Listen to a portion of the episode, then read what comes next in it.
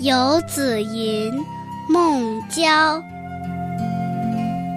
慈母手中线，游子身上衣。临行密密缝，意恐迟迟归。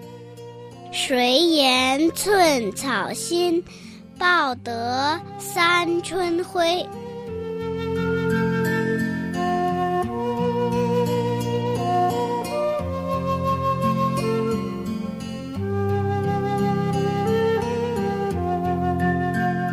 慈祥的母亲手里拿着针线，为即将远行的孩子赶做新衣服。临行前，她忙着缝得严严实实的，是担心孩子这一去，不知道什么时候才能回来。谁能说像小草的那点孝心，可以报答得了春天的阳光呢？游子吟写在溧阳。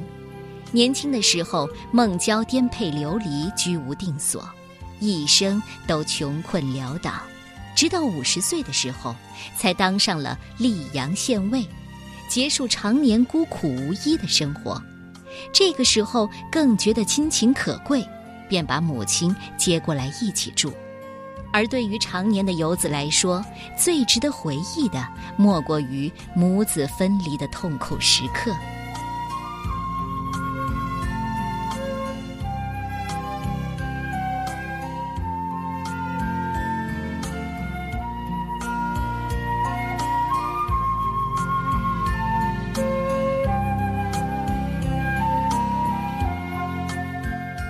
游子吟，孟郊。